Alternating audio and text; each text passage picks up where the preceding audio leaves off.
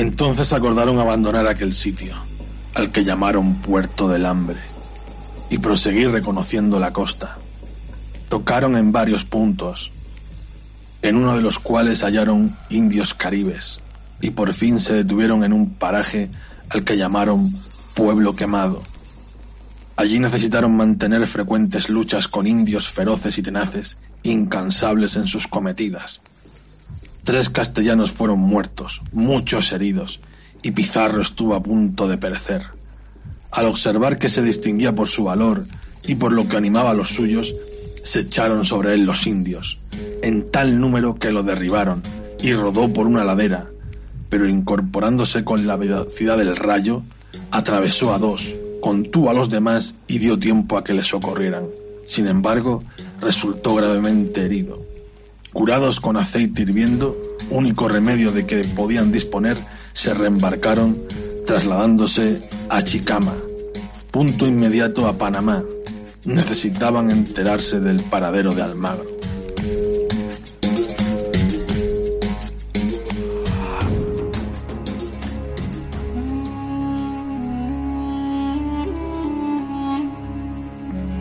Mesocosmos, tu podcast de historia.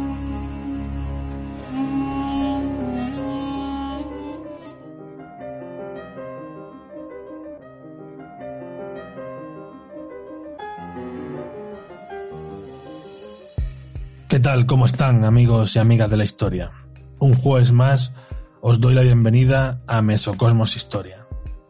Este texto introductorio que hemos estado escuchando pertenece al general Tomás Reina y Reina, que en el año 1892 impartió la conferencia Descubrimiento y Conquista del Perú en el Ateneo de Madrid.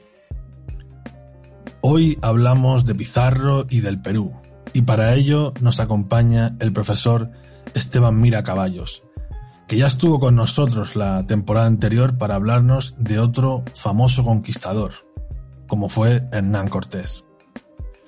Recordar a la audiencia de Mesocosmos que el profesor Esteban Mira Caballos es doctor en Historia de América por la Universidad de Sevilla, miembro extranjero de la Academia Dominicana de la Historia, que ha sido ponente en diversos congresos internacionales, ha escrito diversos artículos y libros sobre la historia de América, participa activamente en divulgación, ya sea radio, podcast, y sobre todo ha dedicado décadas de estudio a las figuras de Hernán Cortés y de Francisco Pizarro, entre otros temas relacionados con el mundo americano. Saludamos ya al profesor Esteban Mira Caballos y le damos la bienvenida de nuevo a Mesocosmos. ¿Qué tal, profesor? ¿Cómo estás? Bueno, eh, buenas. Eh, es un placer estar otra vez aquí en Mesocosmos, eh, bueno, para hablar de, de, historia, ¿no? Para divulgar la historia, ¿no? Y especialmente tratándose de un personaje como Francisco Pizarro, que tanto interés ha tenido para mí en, en las últimas décadas, ¿no? Un conquistador de la talla de Francisco Pizarro. Recuerda, puedes escuchar un nuevo capítulo de Mesocosmos Historia todos los jueves a partir de las 8 de la tarde, hora española, o encontrar todo nuestro contenido a la carta en nuestro canal de iBox. No olvides dejar un like y escribir un comentario. Síguenos en redes sociales, donde nos puedes encontrar como Mesocosmos Historia. Mesocosmos, tu podcast de historia. El placer es nuestro, estimado profesor. Y sin más preámbulos, comenzamos con, con, las preguntas. Bien, ¿quién era Francisco Pizarro y a qué se dedicaba antes de llegar al Nuevo Mundo? Francisco Pizarro era un hidalgo trujillano, hijo ilegítimo, pero reconocido por los suyos, pues llevó siempre el apellido Pizarro. Eh, la leyenda porcina sostenía que pasó su infancia y juventud rodeado de piaras de cerdos, algo que era totalmente incierto. El trujillano, aunque ilegítimo, fue reconocido desde su nacimiento como un miembro más de la familia, de ahí que usase el apellido Pizarro. Era un hidalgo que vivió su infancia y juventud sin grandes lujos, pero sin aprietos económicos, ya que que el capitán Gonzalo Pizarro se encargó de su manutención. Y huelga decir que la leyenda porcina se le inventó directamente el biógrafo pseudooficial de Hernán Cortés, Francisco López de Gómara, con la intención de desacreditar a un rival que había conquistado un imperio ocho veces más grande con menos eh, hombres, con bastantes menos hombres, ¿no? Eh, y aunque el Garcilaso ya advirtió que era leyenda, no tenía y que no tenía ninguna verosimilitud, desgraciadamente se ha perpetuado en el tiempo, eh, especialmente entre la opinión pública, ¿no?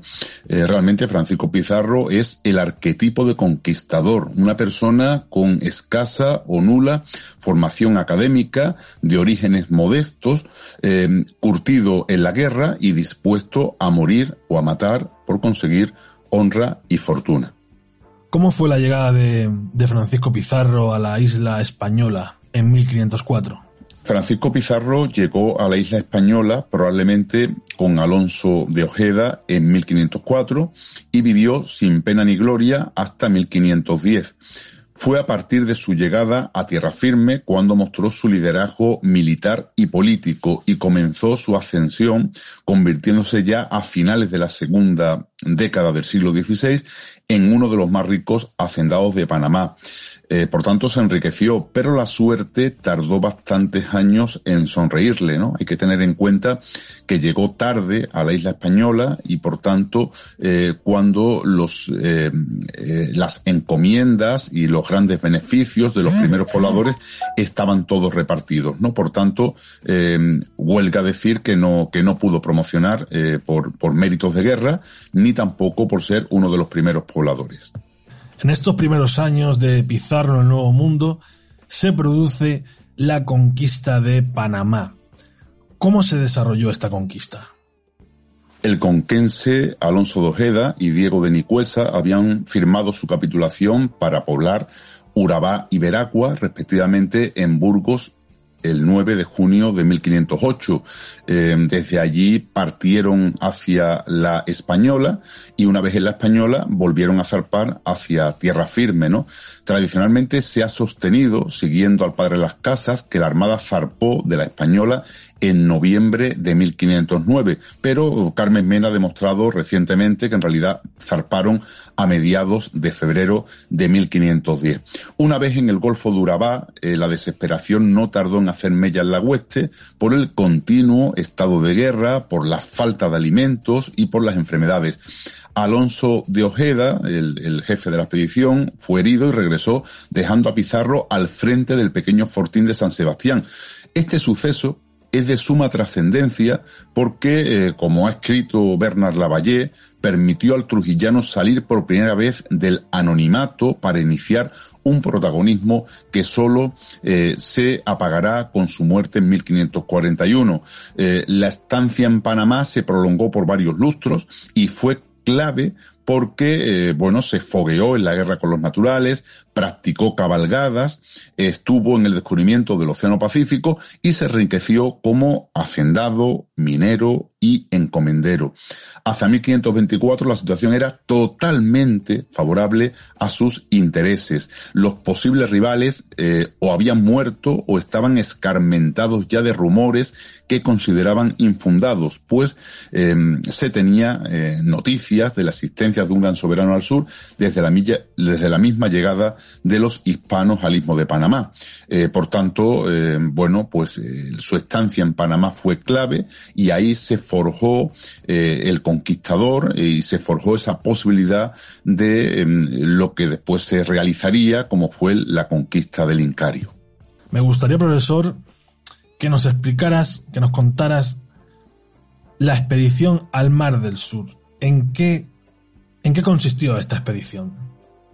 Bueno, hubo varias expediciones. La primera zarpó el 14 de noviembre de 1524 con el, navío El Santiago, conocido popularmente como el Santiaguillo por sus pequeñas dimensiones, y un total de 112 hombres a bordo, además de un pequeño grupo de naturales nicaragüenses. Bueno, pasaron todo tipo de calamidades y perdió la vida la tercera parte de la expedición. O sea, la primera fue prácticamente aciaga. La segunda expedición zarpó del Istmo en marzo de 1526 con 110 hombres a bordo eh, que se unieron a los otros 50 que permanecían junto al trujillano en Chochama y aunque volvieron a sufrir todo tipo de calamidades, entre ellas la hazañosa estancia en la isla del Gallo, tuvieron evidencias de la existencia de un rico imperio eh, por esa embarcación comercial que vieron a la altura de Tumbes y después mm, por la verificación por Pedro de Candía de la existencia de esa urbe eh, llamada Tumbes que tanto le impresionó. Como has comentado, llegan noticias de un territorio muy rico llamado Virú. Por lo tanto, se forma la Compañía de Levante.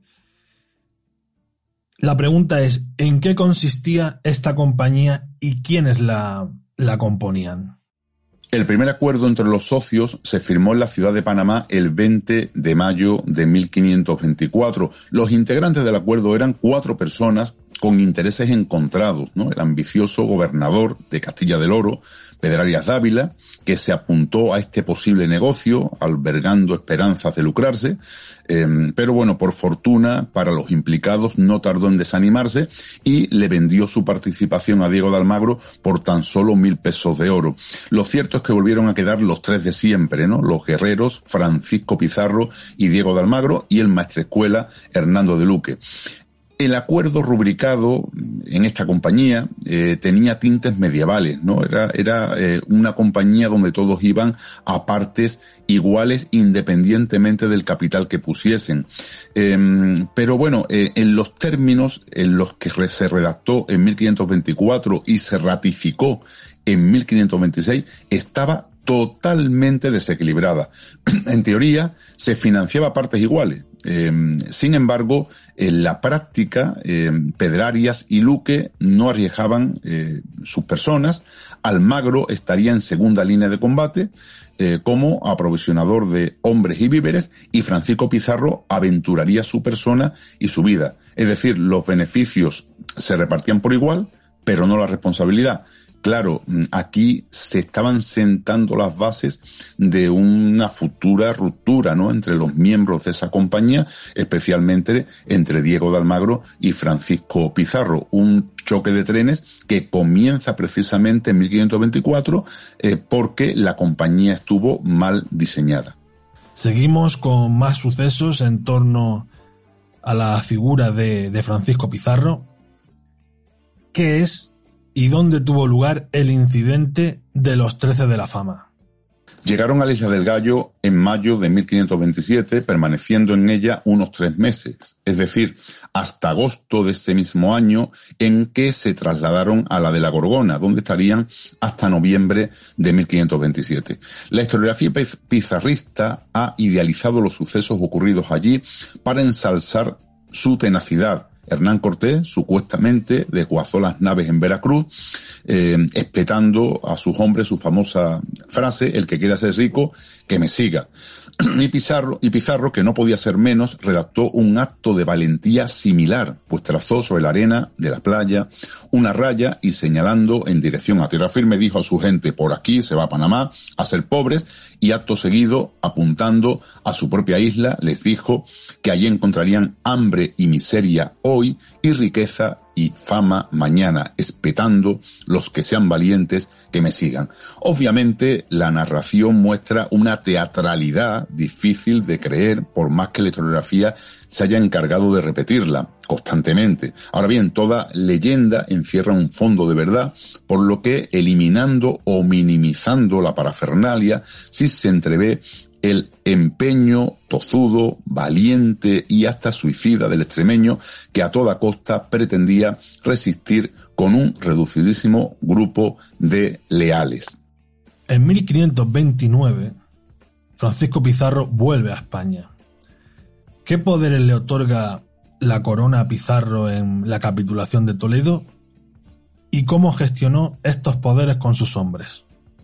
En cuanto fue liberado de Sevilla, se encaminó directamente a la ciudad de Primada para entrevistarse con el emperador Carlos V. La capitulación se firmó casi dos meses después, exactamente el 26 de julio de 1529. No fue el único instrumento que obtuvo, pues ese mismo día se les pidió una real provisión, concediéndole la hidalguía a todos aquellos que lo acompañaron en Isla del Gallo. No era gran cosa, pero suficiente para demostrar a su tropa que era un hombre de palabra. Eh, varios meses después, concretamente, el 13 de noviembre de ese mismo año, de 1529, obtuvo una ejecutoria por la que se le concedió un escudo de armas. Pero en general no se portó bien con sus socios, ¿no? Eh, y aglutinó prácticamente todos los grandes cargos, ¿no? De hecho, eh, bueno, pues concentró el cargo de gobernador, capitán general, adelantado, alguacil mayor y alcaide de cuatro de cuatro fortalezas, ¿no? Con unas rentas anuales muy superiores al millón y medio de maravedís. Em, en cambio, al socio capitalista, a Luque, le cupo solo el obispado de Tumbes con una renta de 374.000 maravedís y al Magro una pírrica alcaidía, también la de la eh, localidad de, Tumbes, ¿no? Pizarro mm, eh, alegó em, que la corona mm, quería evitar siempre bicefalias para evitar eh, enfrentamientos entre los gobernantes, como había pasado precisamente con Nicuesa y con Ojeda pero está claro que, bueno, que pudo haber solicitado algunos eh, privilegios más, algunas ventajas más, algunos cargos más para sus socios, especialmente para Almagro, ¿no? Eh, no lo hizo y, bueno, pues como todos sabemos, a largo plazo todo acabaría de la manera peor posible.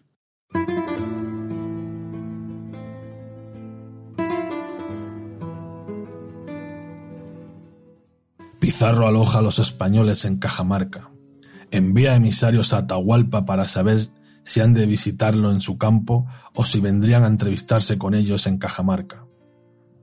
Pasa la noche en vela toda la hueste, preparada para cualquier ataque. Al día siguiente, 16 de noviembre, se ve aproximarse a paso lentísimo a la comitiva del Inca, con amplio y lúcido cortejo. Este llega finalmente a la plaza y sale para entrevistarse con él, el jefe de la hueste. Francisco Pizarro, con Fray Vicente de Valverde, acompañados por el Huancabilca Felipillo, con intérprete. Pizarro le dice que vienen en nombre de un poderoso emperador, a revelarle a los indios la verdadera fe. Valverde entrega su brevario al Inca, que la ojea y sin entenderlo lo arroja lejos. El padre Valverde grita que ha sido pisoteada la religión y a sus gritos salen de las casas de la plaza los españoles y atacan a la comitiva del Inca. Pizarro se precipita sobre los portadores de las andas reales y aprisiona a Atahualpa.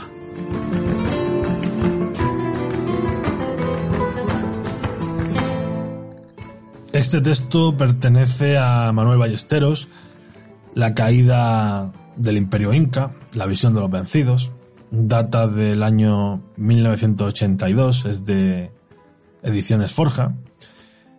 Y dicho esto, continuamos con Francisco Pizarro. Y en 1530 parte de nuevo hacia el Perú.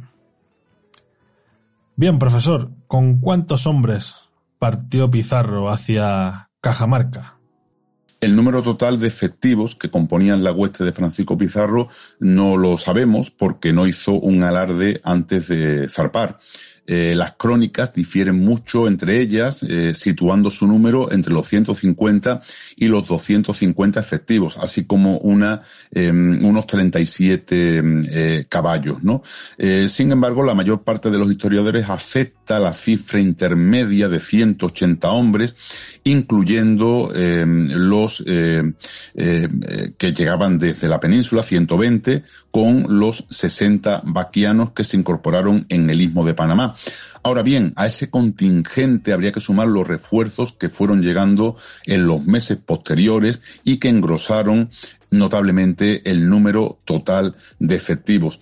Teniendo en cuenta los refuerzos llegados sucesivamente, los expedicionarios sumaban un total de unos 350 hombres y 67 caballos. Eran muy pocos efectivos, aunque se evidencia, o lo cual evidencia que no se trataba ni de una expedición descubridora, ni tampoco pobladora, sino de una mera campaña militar.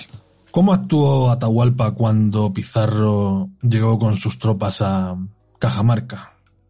Atahualpa era una persona astuta, ¿no? Que había urdido una trampa mortal para los hispanos. Cajamarca se convertiría en una verdadera ratonera para los extranjeros. El Inca esperó a Pizarro con más curiosidad que miedo porque nunca pensó que tan corto número de extranjeros pudieran derrotarlo. Eh, tampoco interpretó que los hispanos fuesen seres sobrenaturales, como ocurrió en México.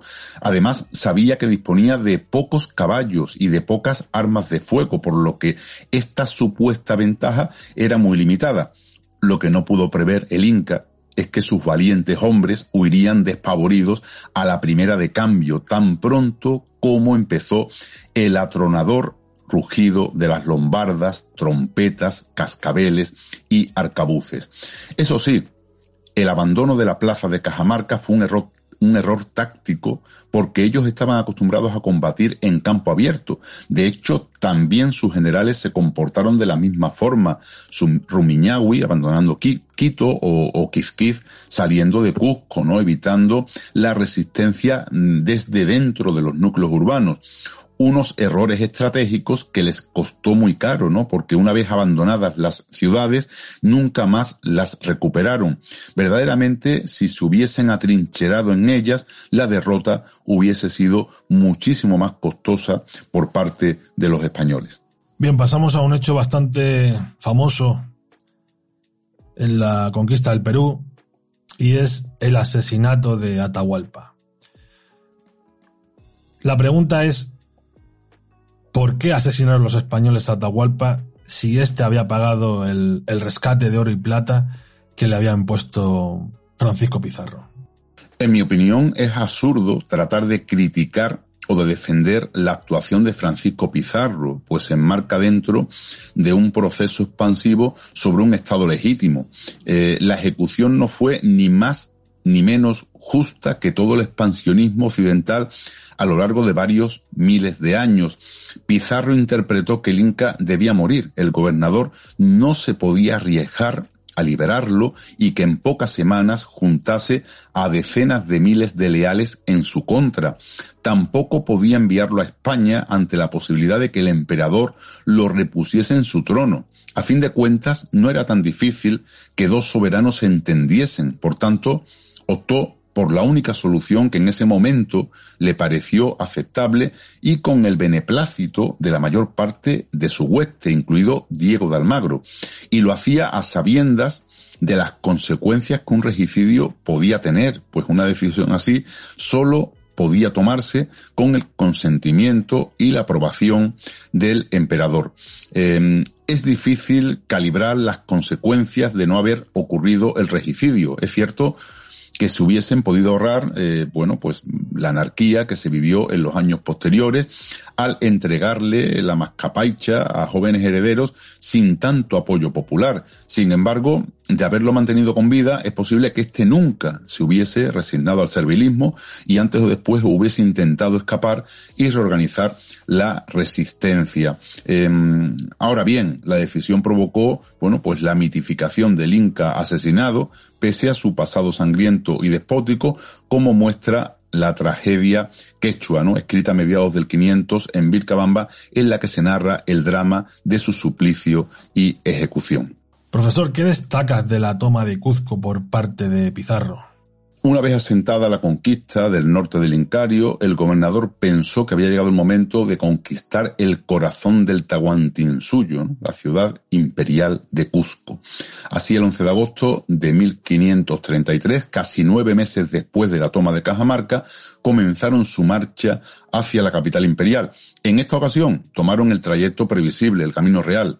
La elección fue oportuna, bueno, pues eh, porque ya no se podían aprovechar del efecto sorpresa y además necesitaban un camino razonablemente cómodo para trasladar una hueste que se acercaba ya a los 400 efectivos, ¿no? Más un nutrido grupo de indios auxiliares, bienes personales, armas e incluso la corte del nuevo Inca. Estando en Jaquijahuana, a unos 40 kilómetros de la capital, se presentó Manco Inca, heredero cusqueño, al trono solicitando su reconocimiento como eh, Inca. Era otro de los numerosos hijos del Inca Huayna Cápac, tenía unos 19 años y había permanecido oculto por miedo a las tropas quiteñas. El gobernador aceptó, ya que le interesaba disponer de una persona respetada por los quechuas que le permitiera recuperar el control sobre la población tras la ejecución de Atahualpa.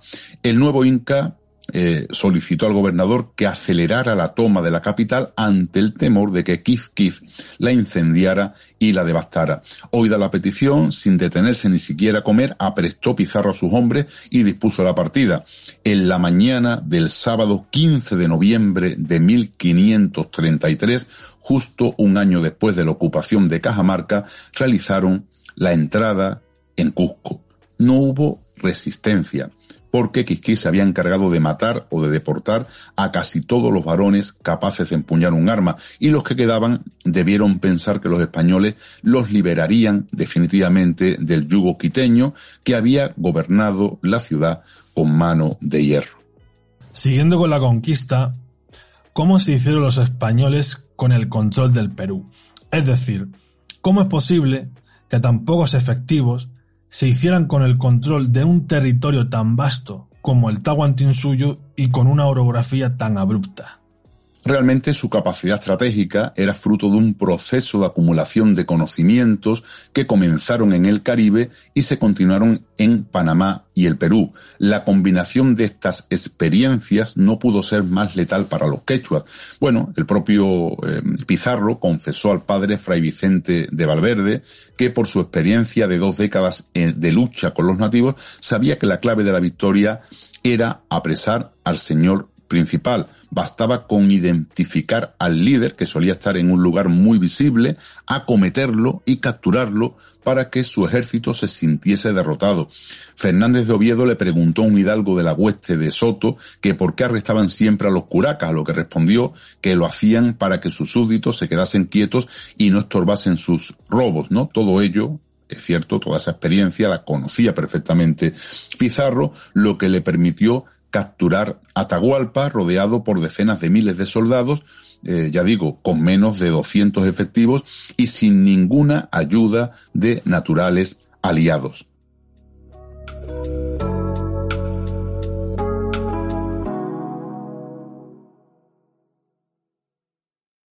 ¿Aún no te has suscrito a Mesocosmos Historia? Puedes hacerlo desde un euro con al mes desde la pestaña Apoyar en iVoox. A cambio recibirás contenido exclusivo y acceso a sorteos y regalos. Además, nos ayudarás a seguir haciendo historia. Mesocosmos, tu podcast de historia.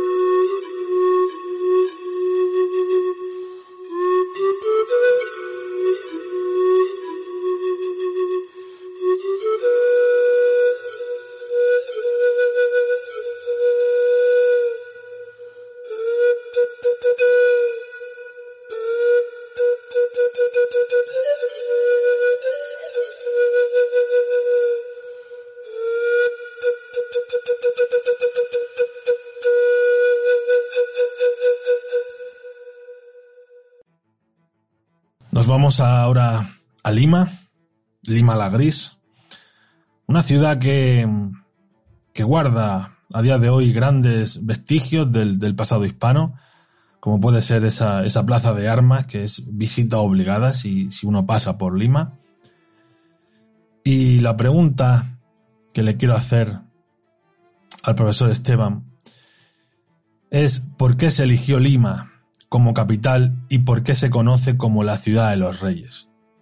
Los españoles siempre estaban obsesionados con, con poblar y con fundar ciudades, ¿no? Decía eh, Felipe Fernández Armesto que cuando tres ingleses se juntaban fundaban un club, cuando tres españoles se juntaban fundaban una ciudad efectivamente Pizarro estaba mm, obsesionado por, por poblar, ¿no? Y, y, funda o refunda personalmente numerosas villas, eh, ciudades como San Francisco de Quito, Cusco, Jauja, Trujillo, la propia ciudad de los Reyes, Santiago de Guayaquil, San Juan de la Frontera, San Cristóbal de Huamanga, León de los Caballeros, Arequipa, bueno, en fin, funda un montón de ciudades. Eh, inicialmente estableció la capital en Jauja, un núcleo fundado por los españoles en el valle de este mismo nombre, el más fértil de todo el Incario. Sin embargo, en breve trasladaron la capitalidad que no estaría ni en la antigua Cusco ni en Jauja, sino en la recién fundada Ciudad de los Reyes debido a la lejanía de la costa de las dos primeras. La nueva sede de la gobernación estaría pues en el valle de Pachacamac, en tierras del Curaca Rimac o Limac, junto, justo en la ribera del mismo nombre, creando así un nuevo centro de poder. Eh, realmente, bueno, pues eh, dado que el sitio fue descubierto el 6 de enero de ese año, se decidió ponerle a, a esta nueva ciudad la sonora onomástica de Ciudad de los Reyes en honor a la fiesta de la Epifanía. Profesor, cuéntanos más acerca del conflicto entre Pizarro y Almagro y qué papel juegan los incas y otras poblaciones indígenas en, dicho conflicto. Bueno, el enfrentamiento entre Pizarro y Almagro mm, remonta sus orígenes al propio año de 1524, cuando se estableció la primera compañía del Levante, ¿no? Era un convenio, como ya hemos comentado, desequilibrado, porque el reparto de beneficios era partes iguales, pero ya desde ese momento el trujillano se posicionaba, o se posicionó como la cabeza visible de la empresa, y Almagro como un auxiliar, y Luque como un mero socio capitalista. La situación llegó a un punto de no retorno con la capitulación de Toledo de 1529, cuando el, al manchego le cupo la pírrica alcaidía de Tumbes, ¿no? Frente al trujillano que acaparó todos los poderes y todos los honores. Eh, los incas, por su parte, nunca se rindieron del todo y durante muchos años conservaron la idea, sin duda utópica, de recuperar algún día el perdido Tahuantinsuyo. La, la caída de Vilcabamba en 1572 no supuso el fin de ese sueño de reposición del viejo orden inca. Las rebeliones indígenas del siglo XVIII, como la de Tupac Amaru II o la de Tomás Catari, revelan que la ilusión seguía viva. Ahora bien, aunque la resistencia ha continuado prácticamente hasta nuestros días, es obvio que en 1533 perdieron definitivamente el poder para no eh, recuperarlo nunca más. ¿Cómo fue la muerte de Francisco Pizarro? A principios de 1541, el único familiar de Francisco Pizarro que permanecía en la Ciudad de los Reyes, eh, junto a él, era su medio hermano Francisco Martín de Alcántara. La situación era delicada porque la misma capital se estaba organizando un complot para acabar con su vida y efectivamente el domingo 26 de junio de 1541, en torno a una veintena de almagristas, eh, encabezados por Juan de Rada, se encaminaron al palacio del gobernador con gritos Viva el rey y mueran los tiranos. Bueno, eh, al oír los gritos, el gobernador se apresuró a coger sus armas y a defenderse. Eh, el capitán Francisco de Chávez fue el primero en caer junto a sus criados, pues se encaminó a la escalera con la intención de calmarlos. Eh, Francisco Pizarro, con la coraza medio colocar, se arrojó contra los atacantes pese a su inferioridad y a sabiendas de un más que previsible resultado incierto en el último combate de su vida en el que se llevó por delante nada menos que a tres almagristas, ¿no? Un final desventurado para el conquistador del Tahuantinsuyo, probablemente acorde con el carácter del propio personaje Francisco Pizarro, que cumplió así con el ritual de los conquistadores, ¿no? Eh, pues la mayor parte de ellos fallecieron dramáticamente. El magnicidio apenas estuvo planificado, tratándose casi de un arranque espontáneo, de no haberse concatenado toda una sucesión de errores por parte del marqués y su entorno, eh, pudo haber sido desbaratado con facilidad, pero entre ingratos y cobardes, el marqués se había quedado prácticamente eh, solo. El exceso de confianza del gobernador y la pasividad de su entorno le costó muy caro a todos ellos. ¿Qué pasó con los hermanos Pizarro tras su muerte? Los Pizarro cayeron en desgracia. Hernando no estaba, Juan había muerto, solo quedaba Gonzalo que no tardó en sumarse a la rebelión contra la corona en la famosa guerra civil.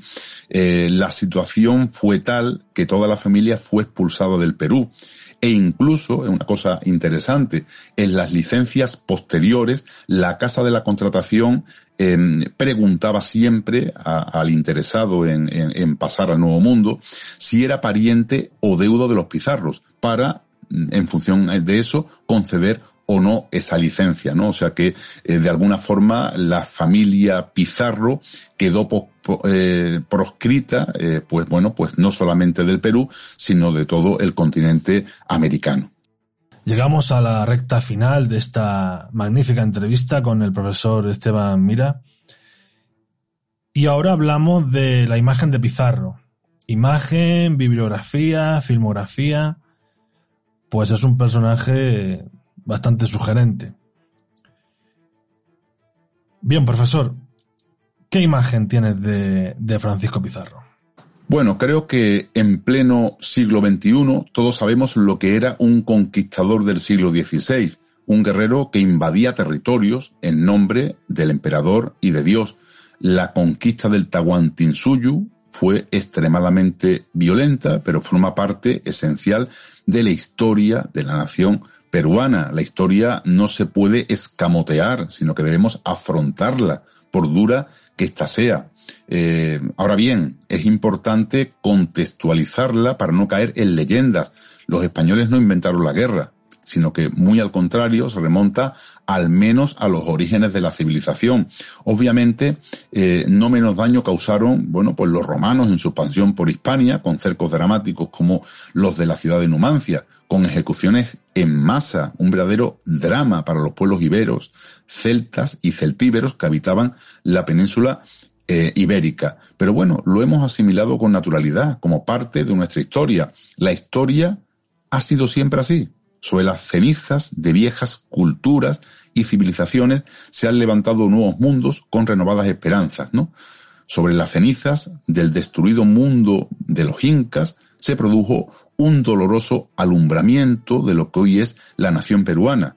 ¿Eh? Por tanto, bueno, pues esa es un poco la, la historia, ¿no? Y esa es, ese, digamos, el recuerdo que podemos tener de, de, Francisco Pizarro, bueno, como un conquistador, eh, un, guerrero de su tiempo, intransigente como todos ellos, que destruyó un mundo legítimo como el de los incas y, bueno, sobre esa destrucción, pues creó el nuevo eh, Perú mestizo que todos, que todos conocemos, ¿no? ¿Qué libros nos recomiendas para estudiar la, la figura de, de Pizarro? Eh, bueno, así como Hernán Cortés tiene muchísima bibliografía y de, y de gran calidad y muchas biografías muy buenas de Hernán Cortés, Francisco Pizarro no tiene tantas, ¿no? Ha recibido bastante menor atención. Bueno, primero por la leyenda porcina que le rodeó, porque era analfabeto, porque de alguna forma ha pasado de la historia Hernán Cortés como el triunfador, como, como el Don Juan, y, y Francisco Pizarro como, bueno, como el conquistador rudo, analfabeto, en fin, eh, ha tenido bastante menos Francisco Pizarro, ¿no? Y por tanto no tiene, mm, digamos, biografías definitivas, ¿no? Eh, mm, quizás el biógrafo más, eh, más conocido y el, más interesante de todos es José Antonio del Busto, que tiene varias biografías de, de sobre el conquistador Francisco Pizarro, pero bueno, teniendo en cuenta, bueno, en primer lugar que están algo desfasadas, desfasadas porque son biografías del siglo XX y también que son bastante geográficas, ¿no? Porque de alguna forma a, a José Antonio del Busto le pasó como a casi todos los biógrafos que se terminaron enamorando del personaje, ¿no? Por tanto, sí que es una biografía eh, con bastantes tintes geográficos, ¿no?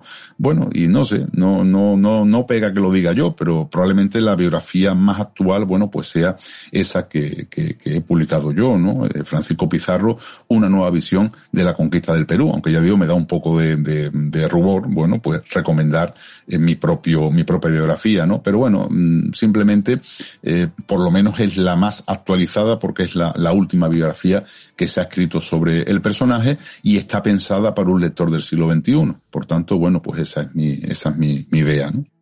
Y sobre el séptimo arte, ¿hay alguna serie o película sobre Pizarro que, que nos quieras destacar?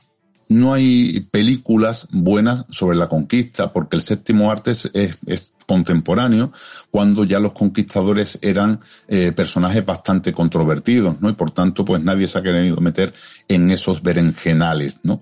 Eh, incluso el propio Hernán Cortés, mm, bueno, con mucho más atractivo en principio, o mucho más popular por su propia leyenda que él creó, eh, ha recibido pues atención por parte del cine, ¿no? Y de hecho, mm, quizás la única serie mm, verdaderamente eh, seria que se ha hecho sobre el personaje es la que se grabó, eh, bueno, hace, hace poco por las eh, productoras Onza española y Dopamina mexicana, Hernán el Hombre, que se proyectó en Canal Azteca y en Amazon Prime, y por tanto, bueno, pues esa ha sido prácticamente la única serie así, bueno, pues más reciente y realmente interesante y objetiva sobre el personaje. Francisco Pizarro sigue a la espera de, una, de una serie parecida o de una película parecida. Y yo siempre digo que realmente es importante, necesitamos eh, el séptimo arte, ¿no? Para, para conseguir llegar a, los ciudadanos, porque la historia llega donde llega y probablemente pues la, pegada y la llegada que tiene y el impacto que tiene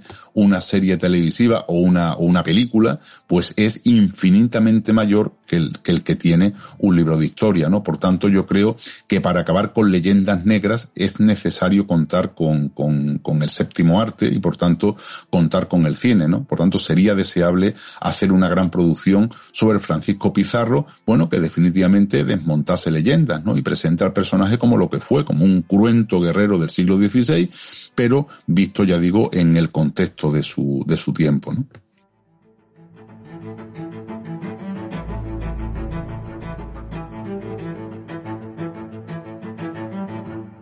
Mesocosmos, tu podcast de historia.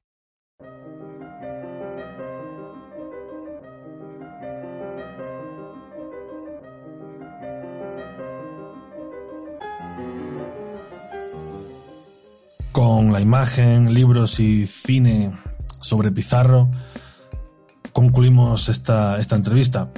Como siempre, un gusto poder hablar con el profesor Esteban Mira Caballos, del que siempre aprendemos y disfrutamos, con su manera tan profesional y a la vez tan interesante y tan amena de contar la historia. Muchísimas gracias, profesor. Hasta, hasta la próxima y sobre todo un fuerte abrazo. Ha sido un placer para mí, bueno, pues estar una vez más en, en Mesocosmos, ¿no?